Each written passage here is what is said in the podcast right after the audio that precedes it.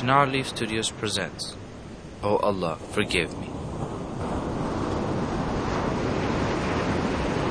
بسم الله الرحمن الرحيم إن الحمد لله نحمده ونستعينه ونستغفره ونعوذ بالله من شرور أنفسنا ومن سيئات أعمالنا من يهده الله فلا مضل له ومن يضلله فلا هادي له وأشهد أن لا إله إلا الله وحده لا شريك له وأشهد أن محمدا عبده ورسوله. يا أيها الذين آمنوا اتقوا الله حق تقاته ولا تموتن إلا وأنتم مسلمون. يا أيها الناس اتقوا ربكم الذي خلقكم من نفس واحدة وخلق منها زوجها وبث منهما رجالا كثيرا ونساء. واتقوا الله الذي تساءلون به والأرحام. إن الله كان عليكم رقيبا.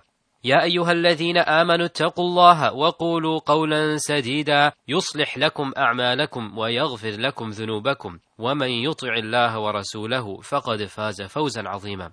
أما بعد فإن أصدق الحديث كتاب الله وخير الهدي هدي محمد صلى الله عليه وسلم وشر الأمور محدثاتها وكل محدثة بدعة وكل بدعة ضلالة وكل ضلالة في النار.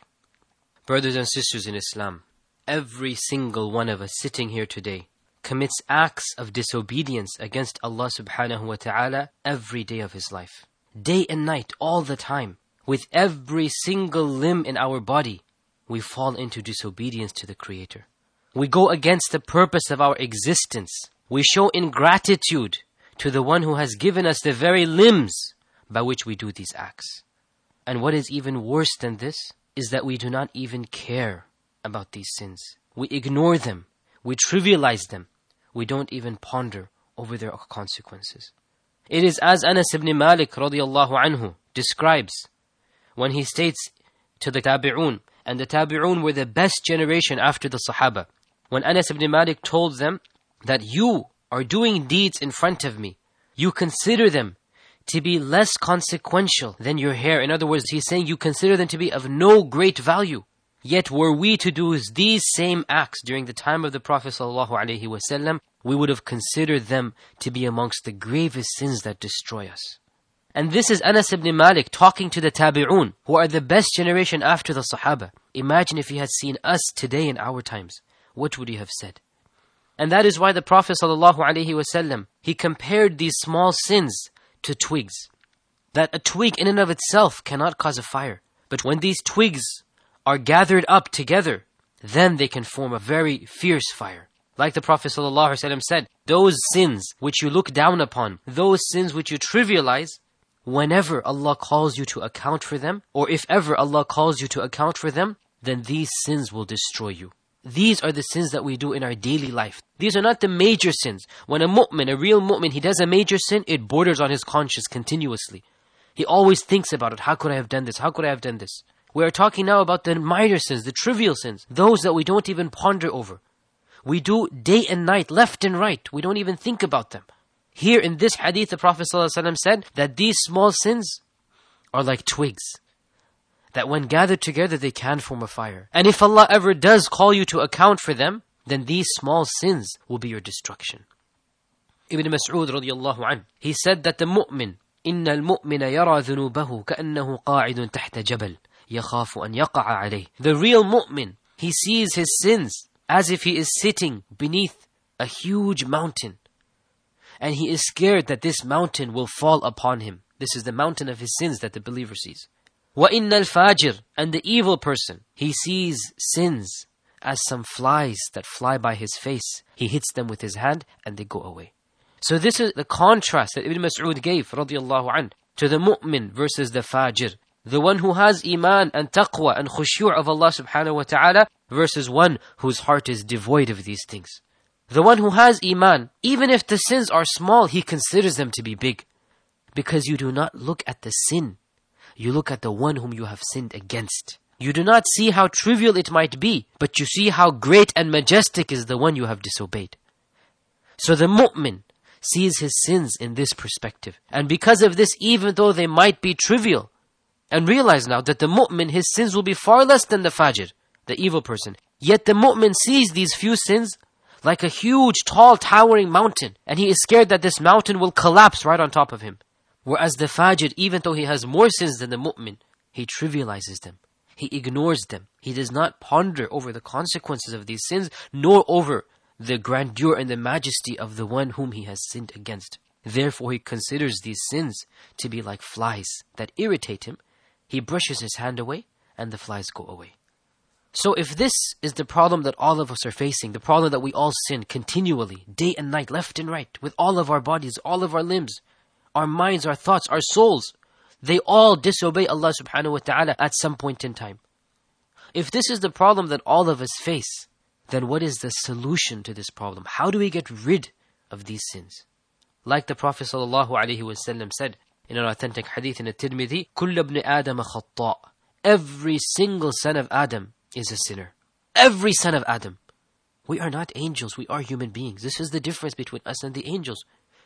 Angels are sinless. They simply cannot disobey Allah subhanahu wa ta'ala. But mankind, Allah subhanahu wa ta'ala has created him with the will, with a desire, with shahawat. Therefore, no man can ever become like an angel, in this life at least. In the akhirah, of course, we will not be able to sin. Those of us that enter Jannah, inshallah, we pray that Allah makes us amongst them. In the akhirah, we cannot sin. All we do is worship Allah subhanahu wa ta'ala. But in this life, the Prophet sallallahu alaihi wasallam laid out a fundamental rule. Every single son of Adam is a sinner. And the best of sinners, وَخَيْرُ الْخَطَّائِينَ Aha, so there is the best of sinners. You can have a sinner who is more evil than other sinners. Not all sins are equivalent, and neither are all sinners equivalent. The best of sinners. So this is what we must aim to be, the best of sinners. وَخَيْرُ الْخَطَّائِينَ التَّوَّابُونَ The best of sinners are those who perform tawbah, repentance. So this is the way out. This is the solution. This is the light at the end of the tunnel. This is what will save us, tawbah. When we repent to Allah subhanahu wa ta'ala because of these sins. Therefore, not only is tawbah an option for us, it is in fact obligatory for us. In Allah's mercy, not only has He allowed us to perform tawbah, He has made it obligatory, wajib, for every single Muslim to perform tawbah. As Allah says in the Quran, وَتُوبُوا إِلَى اللَّهِ جَمِيعًا أَيُّهَا الْمُؤْمِنُونَ لَعَلَّكُمْ تُفْلِحُونَ And repent to Allah, all of you, O believers, جَمِيعًا, all of you, if you really desire success. In another verse, Allah says, Ya ayyuhalladhina amanu, O you who believe. Pay attention, this verse is directed to me and you right now. Ya ayyuhalladhina amanu, tubu ila Allahi tawbatan nasuha. O you who believe, perform tawbah to Allah, repent to Allah, a sincere tawbah, tawbatan nasuha. So in this ayah, Allah mentions to us that tawbah can be sincere and it can be insincere. And Allah wants us to be amongst those who perform tawbah sincerely, tawbatan nasuha. Don't just perform tawbah, do it right, do it properly. So the scholars state, and there is unanimous consensus on this issue, like, like Imam al-Nawawi says, that tawbah is fard ayn on every single Muslim. Fard ayn on every single human being, in fact. Obligatory. And that is why even the greatest prophets sought Allah's tawbah continually, all the time. Therefore we find Adam alayhi salam, our father, the father of all of mankind, and the father of all of prophets. Adam alayhi salam, as soon as he did the sin that he did, even Adam sinned, all of mankind will sin. As soon as he did the sin that he did, Allah says, فَتَلَقَّى آدَمُ مِنْ رَبِّهِ كَلِمَاتٍ فَتَابَ عَلَيْهِ Adam learned some phrases from his Lord. The phrase of رَبَّنَا ظَلَمْنَا أَنفُسَنَا وَإِن لَمْ تَغْفِرْ لَنَا وَتَرْحَمْنَا لَنَكُونَنَّ مِنَ الْخَاسِرِينَ Oh our Lord, we have wronged ourselves. We haven't wronged anyone else. No one else will be harmed because of these deeds except us. We are the ones that will reap what we sow. ظَلَمْنَا أَنفُسَنَا وَإِن لَمْ تَغْفِرْ لَنَا وَتَرْحَمْنَا If you do not have mercy on us, if you do not shower your blessings upon us, لَنَكُونَنَّ مِنَ الْخَاسِرِينَ We will be amongst those who are the losers. So as soon as Adam did the sin that he did, he repented, he performed tawbah. And Allah says, فَتَابَ عَلَيْهِ Allah then accepted his repentance. Nuh alayhi salam, the one whom Allah saved in the ship, while all of mankind was drowned in the great storm. Nuh alayhi salam, he cries out on top of the ship, وَإِن لَمْ تَغْفِرْ لِي وَتَرْحَمْنِي أَكُمْ مِنَ الْخَاسِرِينَ Oh Allah, if you do not forgive me and have mercy on me, then I will be amongst those who are the losers. Ibrahim and Ismail. Ibrahim, the Khalilullah, Ismail, the great grandfather of our Prophet Muhammad sallallahu alaihi wasallam, while they are building the most holy structure, the Kaaba, while they are putting the stones one on top of the other, what is the dua that they make? رَبَّنَا وَاجْعَلْنَا مُسْلِمَيْنِ لَكَ O Allah, make us those who submit ourselves to you. وَمِن ذُرِّيَّتِنَا أُمَّةً مُسْلِمَةً لَكَ And of our progeny also, make a generation that submits itself to you. وَأَرِنَا مَنَاسِكَنَا وَتُبَ عَلَيْنَا Show us our rites of worship and accept our repentance. Even Ibrahim and Ismail, they realize that they are human beings. They realize that they need Allah's forgiveness, Allah's mercy, that they need to repent from their sins, and they need that Allah subhanahu wa ta'ala accept that repentance. Musa, the one whom Allah subhanahu wa ta'ala spoke to, the one who was tried and tested with the children of Israel. Allah states, فَلَمَّا أَفَاقَ قَالَ سُبْحَانَكَ تُبْتُ إِلَيْكَ when he awoke from the coma that Allah put him in, he said, Subhanaka tubatu ilayk, I have repented to you. Wa ana awwalul muslimin, and I am of the first of those who submit themselves to you. The Prophet Muhammad sallallahu alayhi wasallam, the one whom Allah says in the Quran, لِيَغْفِرَ اللَّهُ لَكَ مَا تَقَدَّمَ مِن ذَنْبِكَ وَمَا تَأَخَّرَ That Allah will forgive all of your sins, those that you have done and the, those that you will do. What does the Prophet sallallahu alayhi wasallam state? He says, Wallahi, I swear by Allah, that of a surety I ask Allah's forgiveness. لأستغفر إني لأستغفر الله وأتوب إليه في اليوم أكثر من مئة مرة. I ask Allah's forgiveness and I repent every single day more than 100 times. Every single day. Subhanallah. Do we even repent more than 100 times in a week, a month, a year? And here is the Prophet Muhammad sallallahu alaihi wasallam. He says every day of his life he repents and he does istighfar more than a hundred times. And if this is the case with the khayru khalqillah, with the akram rusul, with the sayyidu waladi Adam, the leader of the children of Adam, if this is his situation, if this is his case, then where do we stand in comparison to him? Bi abi huwa wa ummi sallallahu alayhi wasallam. No one can read the texts of the Quran and the Sunnah except that he is overwhelmed by the vastness of Allah's mercy, by the greatness of His forgiveness. وَمَن يَغْفِرُ الذُّنُوبَ إِلَّا اللَّهِ Who is there that can forgive sins except Allah? غَافِرُ الذَّنْبِ وَقَابِلُ التَّوْبِ He is the one who forgives sins and accepts repentance. وَهُوَ الَّذِي يَقْبَلُ التَّوْبَةَ عَنْ عِبَادِهِ وَيَعْفُ عَنِ السَّيِّئَاتِ He is the one that accepts the tawbah of His servants and He forgives their sins. And the Prophet ﷺ said, إِنَّ اللَّهَ حِينَ خَلَقَ الْخَلْقِ When Allah created the creation, he wrote with his own hand, كتب بيده. He wrote that this rule with his own hand will apply on him. إن رحمتي تغلب غضبي. My rahmah, my mercy shall overcome my anger. In another hadith, the Prophet ﷺ said, إن الله تعالى يبسط يده بالليل ليتوب مسيء النهار ويبسط يده بالنهار ليتوب مسيء الليل. That Allah subhanahu wa ta'ala, He stretches forth His hand at night so that the musi'un nahar, the one who commits a sin during the day, can repent at night. And he stretches forth his hand during the day, so that the musi'ul layl, the one who commits a sin at night, can repent during the day. And he does this every day until the sun rises from the west. In other words, until the day of judgment. So every day Allah subhanahu wa ta'ala is busy forgiving sins. The sins of the night, He will forgive them the next day as if you ask forgiveness. And the sins of the day will be forgiven that very night, but only only those who stretch forth their hands and ask forgiveness from Allah subhanahu wa ta'ala. So great is the mercy of Allah.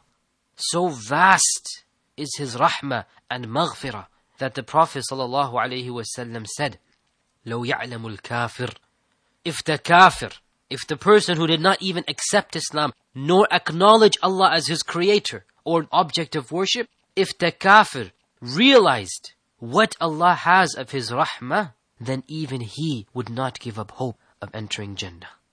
This is the kafir, the one who does not have any hope. The one who will not be able to say a single word on the day of judgment because he did not worship Allah alone. The Prophet ﷺ said, if only this man, the kafir, if only he knew the extent of Allah's mercy, then even he would hope and desire Jannah.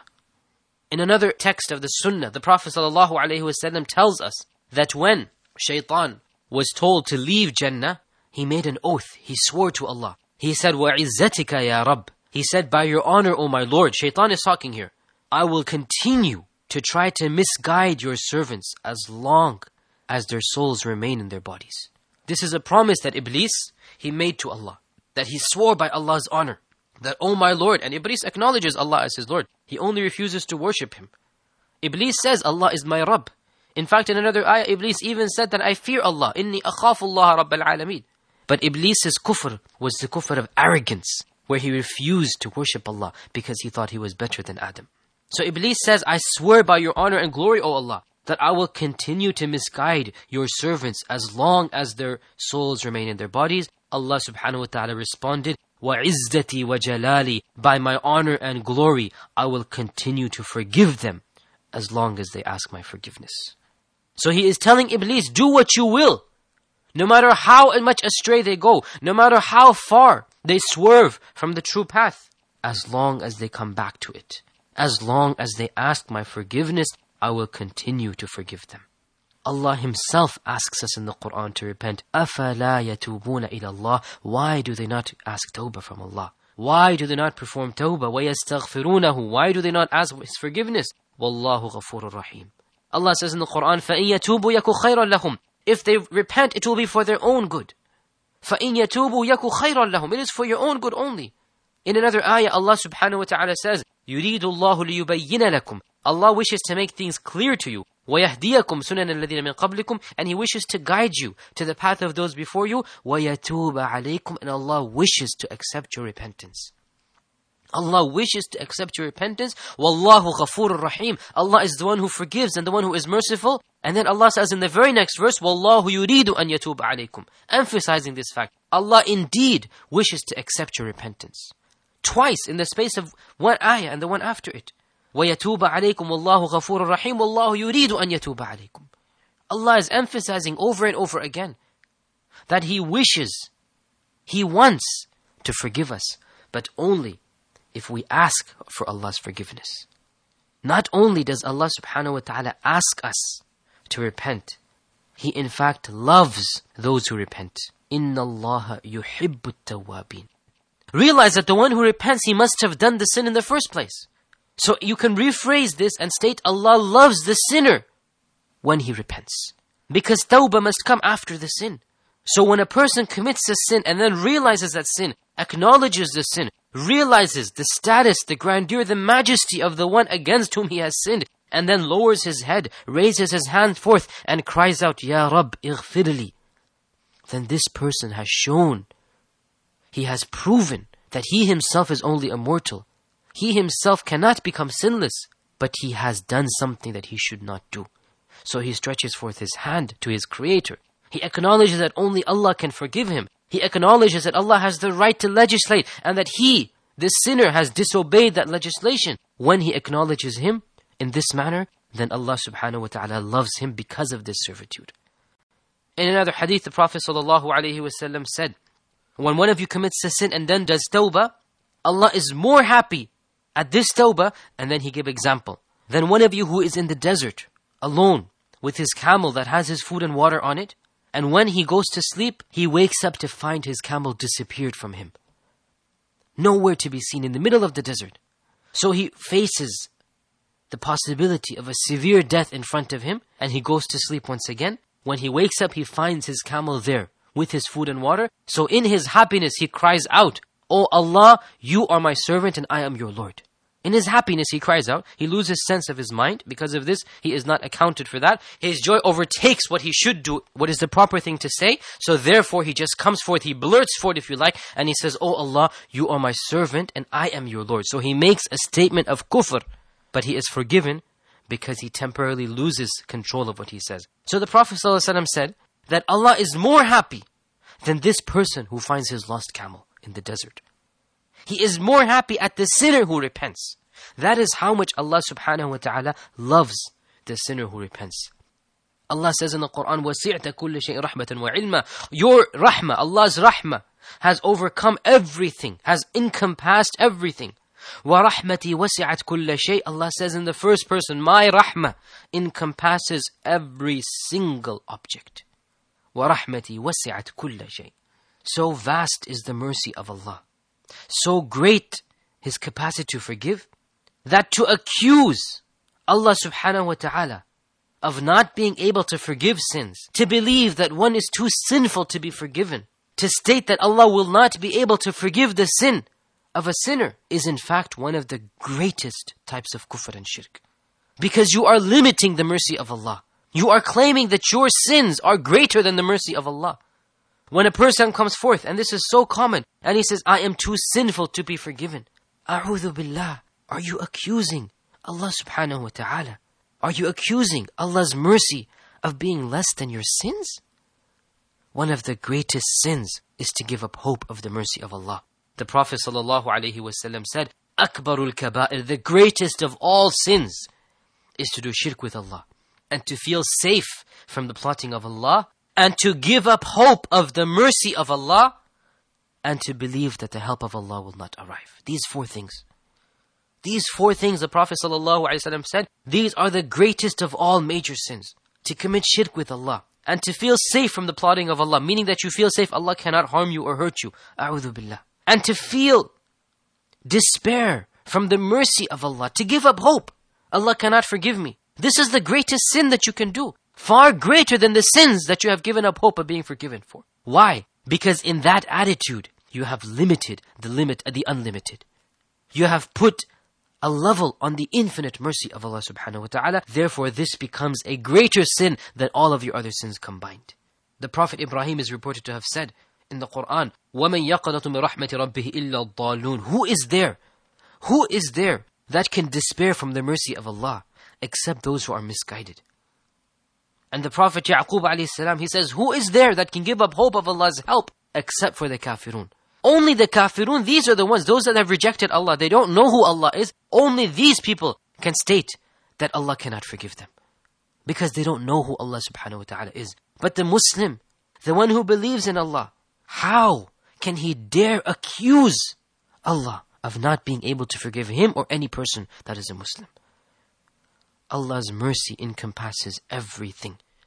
Allah says in the Quran, قُلْ يَا عِبَادِيَ الَّذِينَ أَسْرَفُوا عَلَى أَنفُسِهِمْ O my servants, Allah is crying out in the Quran, O my servants, those that have transgressed against their own selves, those that have committed sins, لا تقنطوا من رحمة الله, do not give up hope of the mercy of Allah. Do not despair of being forgiven. إن الله يغفر الذنوب جميعا. Allah forgives every sin, all sins.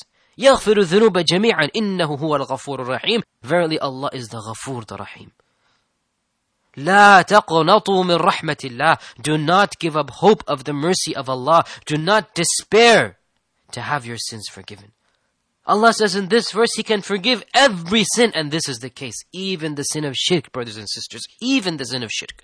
The sin of shirk, as we know, is the one unforgivable sin. But only if someone dies not having performed tawbah from that shirk. Tawbah is so powerful. Tawbah is so potent that even the sin of shirk is forgiven only through tawbah. Therefore, the mushrik, when he accepts Islam, which is the type of tawbah, he has acknowledged that he was mistaken, and he accepts Islam, then his shirk is negated. So powerful is tawbah that the only way to forgive, the only way to have the sin of shirk forgiven, is by accepting Islam once again, by repenting to Allah subhanahu wa ta'ala, and then dying in that state. When a person dies as a Muslim, that if he committed shirk before he accepted Islam, then even that is forgiven. Therefore, in this verse, Allah says, "Inna Allah dhunuba jami'a." Allah forgives all sins. Why? Because it is addressed to His servants. "Qul ya ibadi." Say, "O my servants, those that worship me, those that have submitted themselves to me, I can forgive all sins." In fact, the Prophet ﷺ told us that if we leave committing sins, if we become like angels, what will happen to us?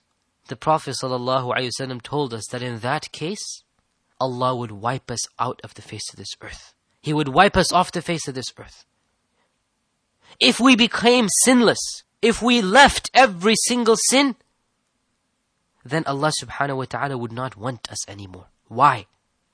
What did the Prophet ﷺ say? The Prophet ﷺ said, وَالَّذِي نَفْسِي بِيَدِهِ I swear by Allah in whose hands is my soul. Were it not for the fact that you commit sins, Allah subhanahu wa ta'ala would have taken you away, would have wiped you off. لَذَهَبَ اللَّهُ بِكُمْ And he would have brought forth another generation. He would have brought forth another people. What are the characteristics of these people? Yudhnibun, sinners. But why? Why would Allah take us away if we leave sins?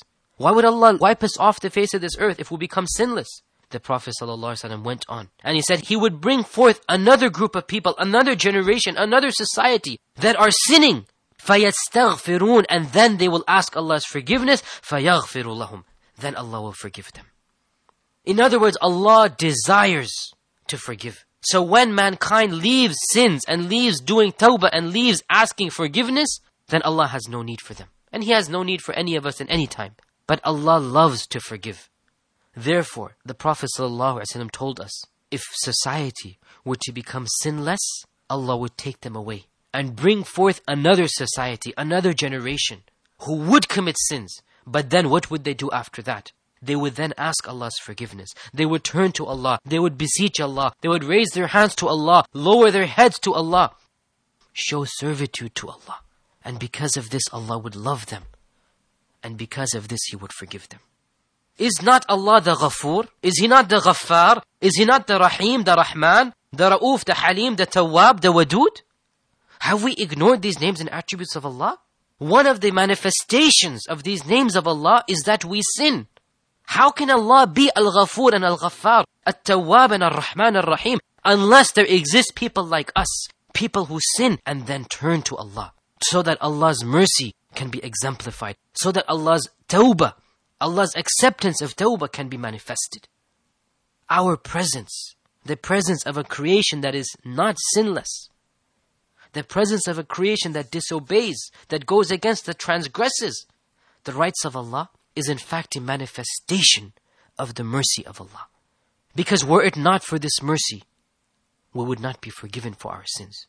So there must be a society, society of humans and jinns, that have been given free will. And they occasionally or at all times disobey Allah. Why? So that of that society, there arise the best of them. Like the Prophet ﷺ said, the best of sinners. The best of them. Those that acknowledge that they are finite. Those that acknowledge that they are mortals, they are not angels. Those that acknowledge they cannot leave their sins. But there is a way out by acknowledging their sins, by repenting to Allah, by showing servitude to Allah, by showing regret at what they have done.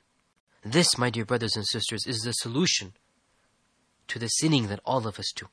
Now that we know the importance of tawbah, what are some of the benefits that arise as a result of tawbah? In other words, what happens when we repent to Allah subhanahu wa ta'ala? Well, many things happen. Firstly, the sin in and of itself is removed completely, wiped out, erased. It does not exist at all. The Prophet ﷺ said, التائب من الذنب كمن لا ذنب له. The one who repents from his sin is just like the one who does not have any sin. And this is in contrast to when one of us forgives. You know the famous expression, forgive but not forget. This is what mankind is. He might be able to forgive, but he can never forget. He will always bear a small scar, a wound on his heart, because of a wrong that was inflicted upon him, even if he forgives. This is in contrast to the At-Tawwab, the Ghafoor, the Ghaffar, the Rahman. When he forgives, he forgives completely. Not a trace is left. The one who performs tawbah after doing the sin is just like the one who has never done the sin. This is what the Prophet ﷺ said. The second thing that tawbah does is that, and pay attention here, this is amazing, is that it replaces that sin with a good deed. So instead of coming on the day of judgment with some evil aspect on your left hand side of the scale, on the contrary, the mu'min who performs tawbah will find that same sin on the right hand side of the scale as a good deed. The very sin that he has done will be transformed into an act of good and be rewarded by Allah subhanahu wa ta'ala. Is not Allah the Rahman? How can he not be the Rahman when he substitutes evil with good? When instead of punishing, he rewards based upon that sin that a person does, but only the sinner who performs tawbah.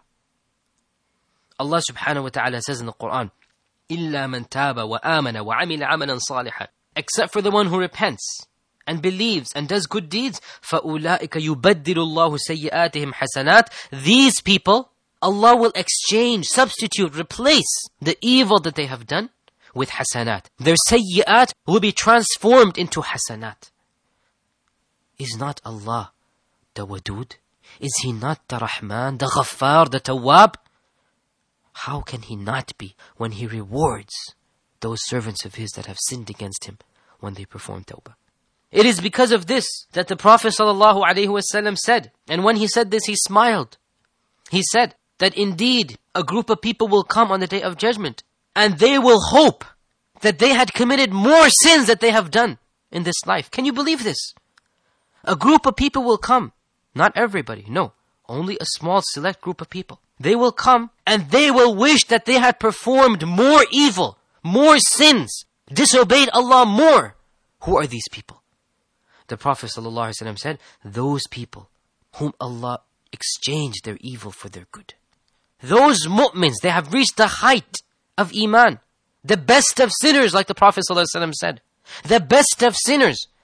They will come forth on the day of judgment and they will in fact wish, they will regret that they had not done more sins.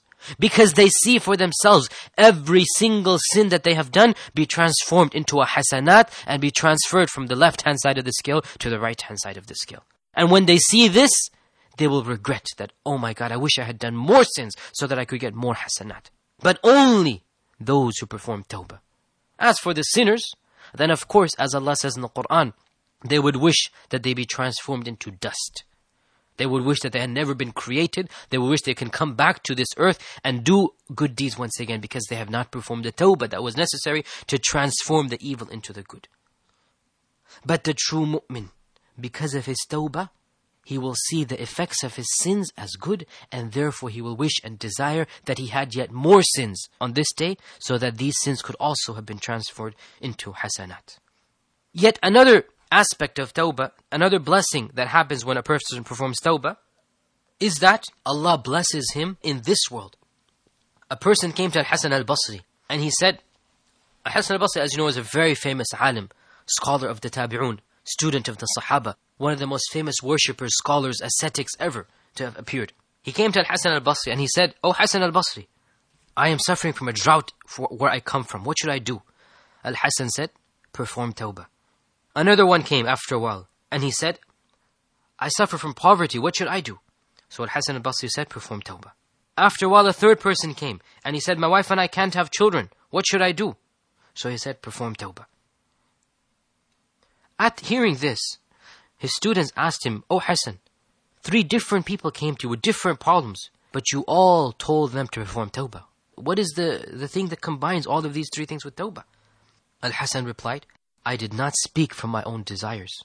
Have you not read in the Quran what Nuh told his people? فَقُلْتُ اسْتَغْفِرُوا رَبَّكُمْ I told them, Nuh is speaking in the Quran, I told them, seek forgiveness from your Lord. إِنَّهُ كَانَ غَفَّارًا He is ever forgiving, He always forgives. يُرْسِلِ السَّمَاءَ عَلَيْكُمْ مِدْرَارًا He continually, if you do tawbah, He will continually send rain upon you. وَيُمْدِدْكُمْ بِأَمْوَالٍ And He will increase your money, وَبَنِينَ And your children. وَيَجْعَلْ لَكُمْ جَنَّاتٍ And He will give you gardens. وَيَجْعَلْ لَكُمْ أَنْهَارًا And He will give you rivers. I did not speak from my own desires. When you perform tawbah, when you perform istighfar, Allah will send rain upon you continuously. He will increase your money. He will increase your property. He will grant you more children. And He will give you jannat and anhar in this world. So tawbah brings about the blessings of Allah. Tawbah brings about an increase in wealth, an increase in family, an increase in status and respect. The sinner who acknowledges his sin is in fact the one whom Allah subhanahu wa ta'ala shows His blessings to in this world and in the hereafter. Yet another blessing and benefit of tawbah is that tawbah is the only way that we can enter Jannah. All of us are sinners, but we have to be of the best of sinners. Allah subhanahu wa ta'ala says, إِلَّا مَن تَابَ Except the one who repents, وَآمَنَ and believes, وَعَمِلَ صَالِحًا and does good. فَأُولَٰئِكَ These are the ones يَدْخُلُونَ الْجَنَّةِ They will enter Jannah. If you desire Jannah, the only path to achieve it is through tawbah. These are some of the benefits and blessings of tawbah. It removes the sin, it replaces it with a good deed, it brings about every type of blessing in this world, and it is a path to Jannah. Now that we have discussed the importance and the status of tawbah, what are the conditions? How does one perform tawbah? Well, this is a long topic in and of itself, but we'll briefly summarize the conditions so that we can perform tawbatan nasuha, a true tawbah, like Allah subhanahu wa ta'ala wants us to perform, and not just any tawbah. As Allah says in the Quran, Tubu ilallahi tawbatan nasuha, repent to Allah a sincere repentance. So Allah wishes and desires us to repent in a perfect manner. The scholars have stated that a true tawbah, a tawbatan nasuha, has a number of conditions to it. Firstly, ikhlas, that we repent for the sake of Allah. We do not repent because we have been caught in the act. We do not repent because someone has seen us. No, we repent for the sake of Allah subhanahu wa ta'ala. Secondly, we recognize that we have sinned. Admit that we have sinned. If we don't admit the sin, if we try to ignore it or trivialize it or even worse, justify it, then how can we repent? And it is because of this reason that the Prophet ﷺ said that the person of bid'ah, Allah will never accept his repentance. The meaning of this hadith is that the person who is doing a bid'ah, he is doing an innovation, he does not realize that what he is doing is wrong. The ones who transgress the sharia and they add or they subtract things from the sharia, then they play with the text of Allah, they play with the Quran and Sunnah, they play with the religion of Allah, and they think that they are doing good in this. Therefore, because they think they are doing good, they never repent, they will never be forgiven. So we have to recognize the sin. Thirdly, this recognition should instill in our hearts a feeling of guilt. Without feeling guilty, there is no tawbah. The Prophet ﷺ said, An-nadamu tawbah. Feeling guilty is tawbah.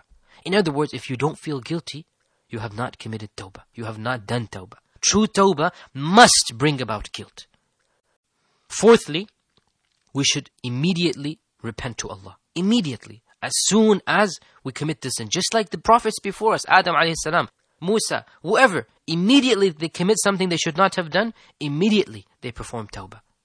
This is a part of perfection of tawbah. However, if a person is guided to Islam later on in life, if he wasn't practicing, this does not mean that the previous sins that he has done years ago will not be forgiven. No, we are stating that to perform a perfect tawbah, the repentance must be immediate. And to repent on one's deathbed is not acceptable to Allah to repent when one sees the angel of death, or when the sun rises from the west, when the day of judgment has arrived, then this too is late. Allah says in the Quran, إِنَّمَا التَّوْبَةُ عَلَى اللَّهِ لِلَّذِينَ يَعْمَلُونَ السُّوءَ بِجَهَالَةٍ That the tawbah that Allah accepts is with those people who do sins in ignorance, ثُمَّ يَتُوبُونَ مِنْ قَرِيبٍ Then they repent immediately. Min qarib, quickly. The Prophet ﷺ said, as long as one repents before the soul is taken out of the body and before the sun rises from the west, then this is min qarib, this is immediate. But how many of us know when our death will come? Therefore, repentance should be immediate after the sin. Fifthly, we should intend to stop the sin. Tawbah, in which a person knows that he will continue the sin, is not a true tawbah, a tawbah nasuha. We must make a sincere intention, a desire in our hearts, that we will leave this sin that we have done if we backbit someone, if we did whatever we did, we stole some money, or we drank something we shouldn't, or ate something we shouldn't eat, immediately we should have the intention in our hearts to stop this sin.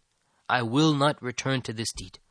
If we don't have this intention, then this is like a play or a mockery. When someone steals your money and then says, Oh, I'm sorry for stealing your money, but in your heart he desires to steal yet more money and he is just waiting for the opportunity to steal yet more money, then this is not true repentance. Sixthly, after we intend to stop the sin and we realize that we have committed and transgressed against Allah subhanahu wa ta'ala, committed a sin, this will lead us to do more good deeds. Once we realize that we have distanced ourselves from Allah, automatically we'll try to come closer to Allah. How does one come closer to Allah? By performing hasanat, good deeds. As Allah says in the Quran, إِنَّ الْحَسَنَاتِ يُذْهِبْنَ السَّيِّئَاتِ Good deeds remove evil deeds a man came to the Prophet ﷺ and he said, Ya Rasulullah, I have kissed a woman who was not lawful for me to kiss, so inflict the punishment of Allah upon me. Do what you will. I am now willing to accept the punishment of Allah.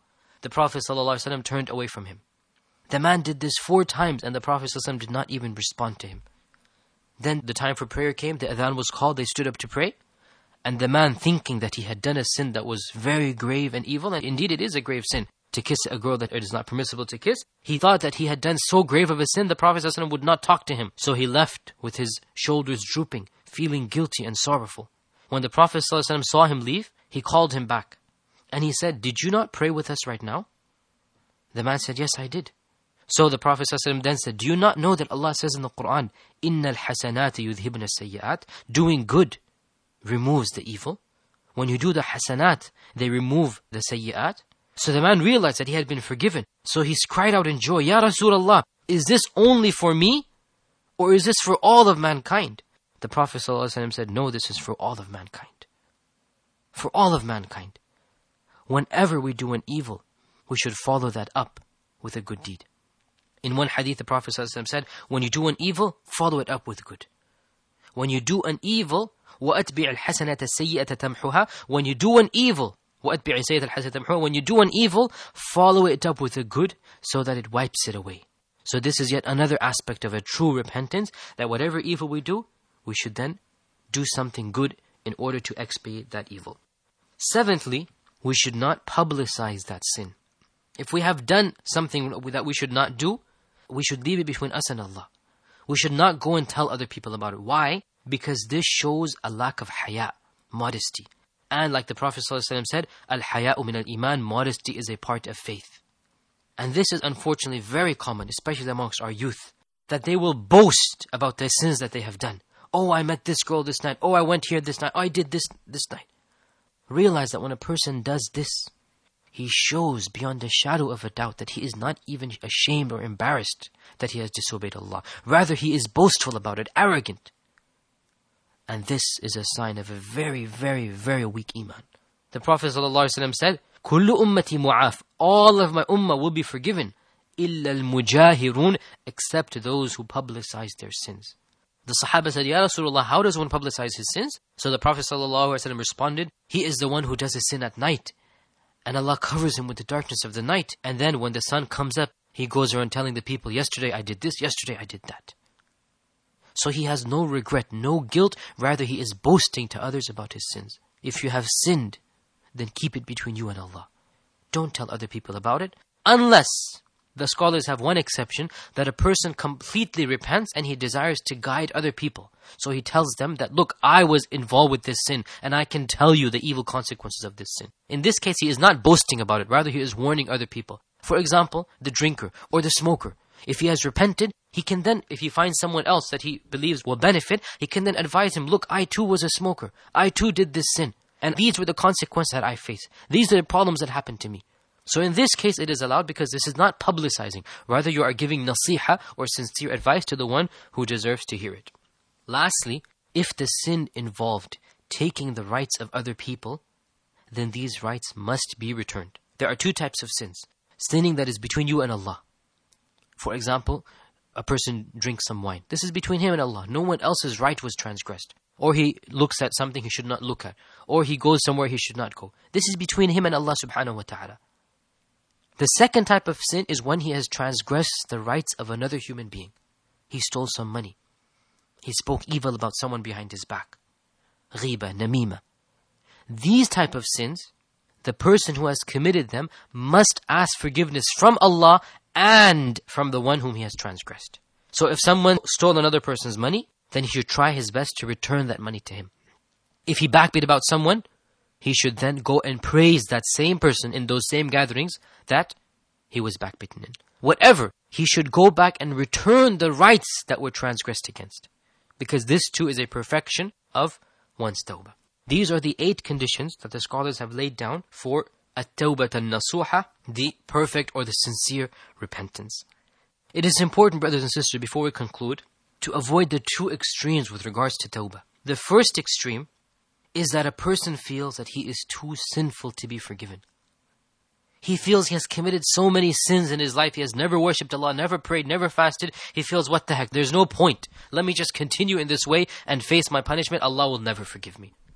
Realize that this attitude of his is worse than any and all sins that he might have done until that point in time.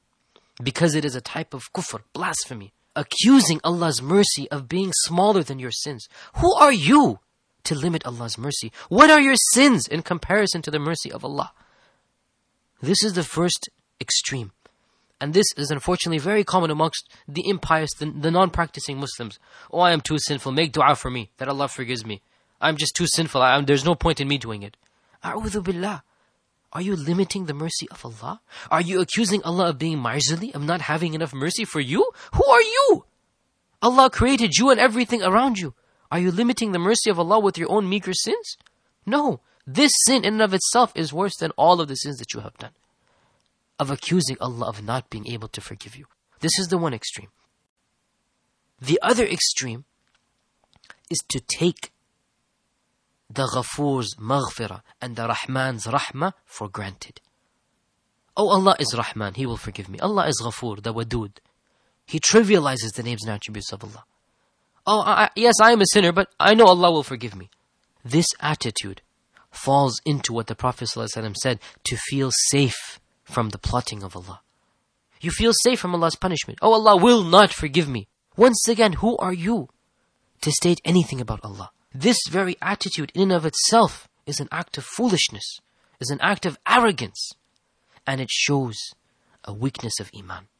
This is the other extreme, to trivialize the sins and to take Allah's mercy for granted, the tawbah for granted. Unless and until you perform tawbah, Allah will not forgive you. Do not expect to commit doing your sins, and then when death comes to you, you say, Oh, Allah is uh, ghafoor and ghaffar. No. Like the Prophet ﷺ said, repentance on the deathbed, repentance when the soul is taken out of the body is of no use. At this point in time, Allah does not want your tawbah. He wants your tawbah when you are fit, when you have committed the sin and you are in your senses, you realize that you have disobeyed Allah. In one hadith, the Prophet ﷺ is reported to have said, is a slightly weak hadith, the fool is the one who follows his desires, who does everything that he wishes to do, and yet expects the best from Allah. This is the fool. This is not a wise person. The wise person is he who controls himself. He who keeps himself in limit and constraint, checks himself, and fears Allah's punishment and desires His mercy and rahmah. This is the wise man. But the fool is one, he does whatever he wants and yet he expects the best from Allah subhanahu wa ta'ala. It is also important, brothers and sisters, that we do not lose heart if we continue to sin. This is one of the greatest plots of shaitan. A person, he performs tawbah. He feels guilty, really and truly, about a sin that he was guilty of doing. For example, drinking, or drugs, or women, whatever. He feels the guilt. He really and truly desires to repent. And he does repent. Then, after a few days, a few weeks, a few months, even a few years maybe, he returns to that very sin. Once again, a slight tawbah comes and he relieves it again. Then he returns once again after a period of time. Three, four, five times it happens, and then he says, okay, that's it, I give up. I throw in the towel. Forget it. I just can never become perfect again. And then he embraces that sin wholeheartedly, leaving tawbah completely. Here, shaitan has succeeded. Let me ask you a question. When a child trips for the first time when he's learning to walk, does he remain lying on the floor for the rest of his life? No. He stands up and he walks yet again. What happens when he falls for the second time? Once again, he stands up and he takes the next step forward. Even when he perfects the art of walking. When one of you trips, what does he do? Does he think, oh my God, here we go all over again? No. He brushes the dust off of himself. He stands up once again, proud and high, and he walks forward. And if it so happens that he trips again after 10 steps, he'll stand up once again because he knows. He knows that this is something temporary. So too is tawbah. When you do tawbah, it is the intention of not returning to the sin. If it so happens that you do return, no problem. Do tawbah once again. You are not going to become perfect. We are not going to become angels. Yes, we aim for perfection, but we learn to live with imperfection. We desire to be perfect. We desire to be sinless, of course. But don't let sins come in the way. Aim for perfection, but accept excellence and accept imperfection if it exists. The point is, when you commit a sin, just have a sincere intention. Oh Allah, I will not return to this sin again. If it so happens that at a later point in time, shaitan causes you to slip into that sin, immediately come to your senses, brush off that sin with tawbah, stand up once again, and move on with your life. With a sincere intention never to return to that sin again. And if it happens again, same thing. Again, the same thing. Over and over again, a million times the same thing. You are not going to become perfect. But you can, every time you fall, stand up again. You can, every time you commit a sin, perform tawbah. And this is what Allah subhanahu wa ta'ala wants. The Prophet ﷺ narrates the case of a man who commits a sin. So he lowers his head and says, Ya Rabb, ighfirli. Oh Allah, forgive me. Then he commits a sin again. Allah says, I have forgiven you. Then he commits a sin again. And he says, Oh my Lord, I have sinned. Adnabtu dhanban. Oh my Lord, I have committed another sin, so forgive me. So Allah subhanahu wa ta'ala says, I have forgiven him again. Then he commits the sin again and again and again. And the man keeps on saying, Ya Rabbi, adhnabtu ben faghfirli. Oh my Lord, I have committed a sin, so forgive me. So after a few times, Allah subhanahu wa ta'ala says, This servant of mine realizes that he has a Lord who forgives sins. Therefore bear witness, O angels, that I have forgiven all of his sins, the ones that he has done and the ones that he will do. It is this servitude that Allah wants in us. We are not going to become angels. Allah wishes to see in us this servitude, this acknowledgement. Oh Allah, I have done wrong. I have wronged myself. I have disobeyed you. Oh Allah, you are the only forgiver of sins. Oh Allah, if you do not forgive me, there is no one that can forgive me. Oh Allah, Oh Ghafoor, Oh Ghaffar, Oh Rahman, Oh Rahim, Oh Wadud. Ighfirli. You are the Tawwab. You are the one who continually accepts my tawbah. What is the meaning of Tawwab? Do you know this? Why is Allah called a Tawwab? It is we who do the tawbah, but it is Allah who accepts the tawbah. The meaning of tawab means He continually accepts tawbah. Continually. It is not that you will leave sinning. It is that you will continually take recourse to tawbah. This is what Allah desires from us. Always to turn to tawbah. So don't lose heart, O Muslim, if you fall into the very sin that you hate so much. Try your best not to fall into it. And there are ways and, and means of doing that which are beyond the scope of this talk. Changing your friends, avoiding the places that you fall into this sin, making sure that you're conscious of Allah, whatever. There are ways and means of doing that. But if it so happens that shaitan causes you to slip, then don't lose heart.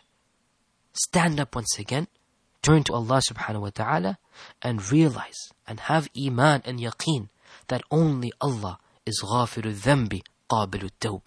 Only Allah is the one who forgives sins and accepts your repentance. Anas ibn Malik radiallahu anh narrates that the Prophet wasallam said that Allah subhanahu wa ta'ala said this hadith Qudsi, O son of Adam, as long as you call out to me and expect the best of me, I will forgive you no matter what you do and I will not care about your sins. O son of Adam, if your sins reach the clouds in the skies, then you ask my forgiveness. I will forgive you and I will not care about your sins. O son of Adam, if you come to me with an earth full of sins, but you meet me not having committed shirk with me, then I will come to you with an earth full of forgiveness.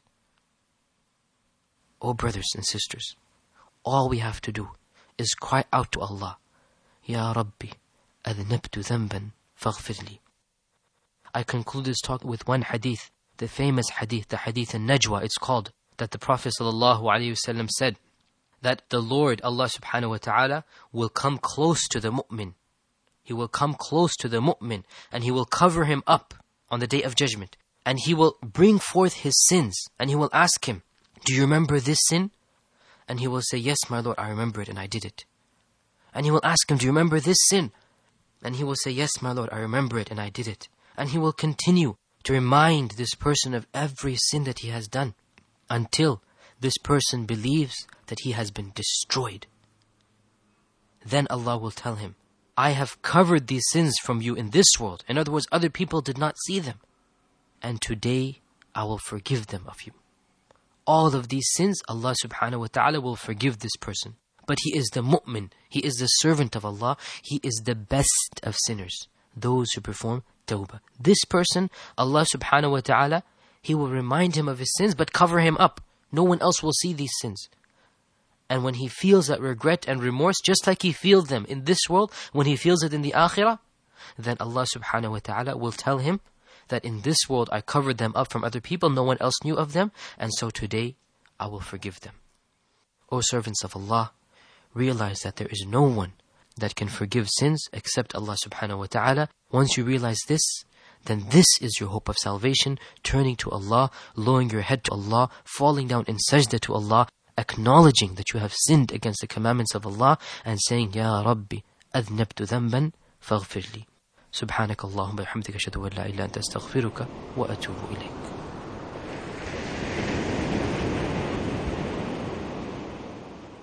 Thank you for listening to this presentation. Please visit our website at www.chinarleaf.com. That's www.chinarleaf.com for these and other great titles. Parents, the middle gate of Jannah. Abu Hanifa, he used to take his mother to a sheikh, his name is Amr ibn Dhar, so she can ask her question to Amr ibn Dhar. Amr ibn Dhar will look at Abu Hanifa and said, You asking me? He said, My mom asked me to ask you. Then Amr ibn Dhar will ask Abu Hanifa, I don't know. What's the answer? Then Abu Hanifa will tell the answer to Amr ibn Dhar. Then Amr ibn Dhar will tell the answer to Abu Hanifa's mom. He never said to his mother, Hey, I'm the one who answering all the time, so let me give you the answer straight. No, no, he didn't. He kept doing what will please his mother. It is birrul walidain. And the word bir, it means in Arabic, all good is due to your parents. Death is near. So what's holding you back? I will give you a personal example of how close death is. Do any of you remember the plane crash of Egypt Air when it fell after leaving New York? I was on that plane coming from Cairo to New York the previous night. Death is near.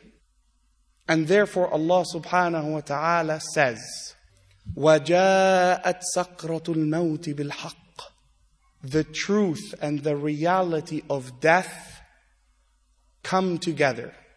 The pain and the stupor of death, when it arrives, you realize the truth and reality at that moment. وَجَاءَتْ سَقْرَةُ الْمَوْتِ بِالْحَقِّ It comes to you and you realize everything that was around you. Famous Qaris, Greatest Hits, Volume 1. بسم الله الرحمن الرحيم ألف لام ميم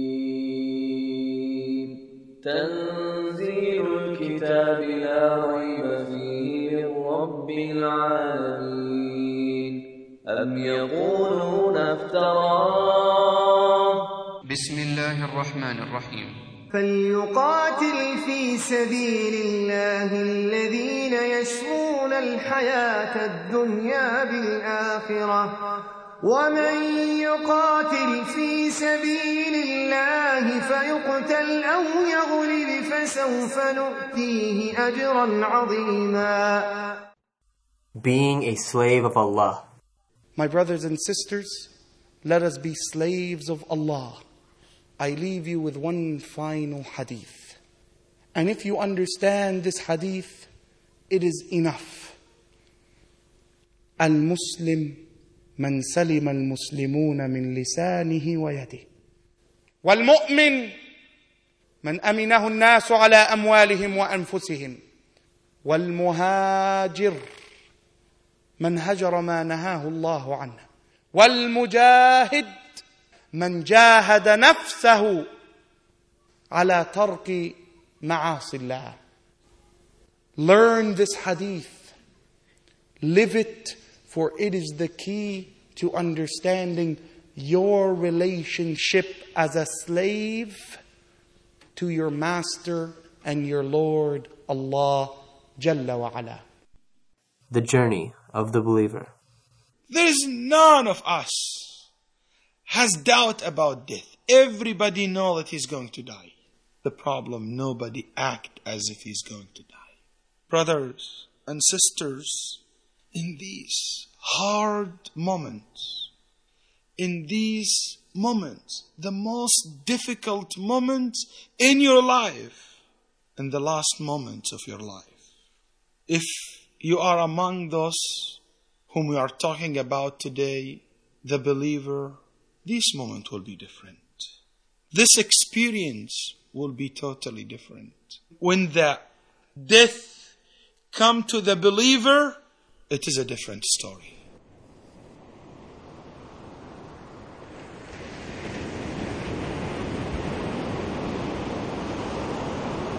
Charlie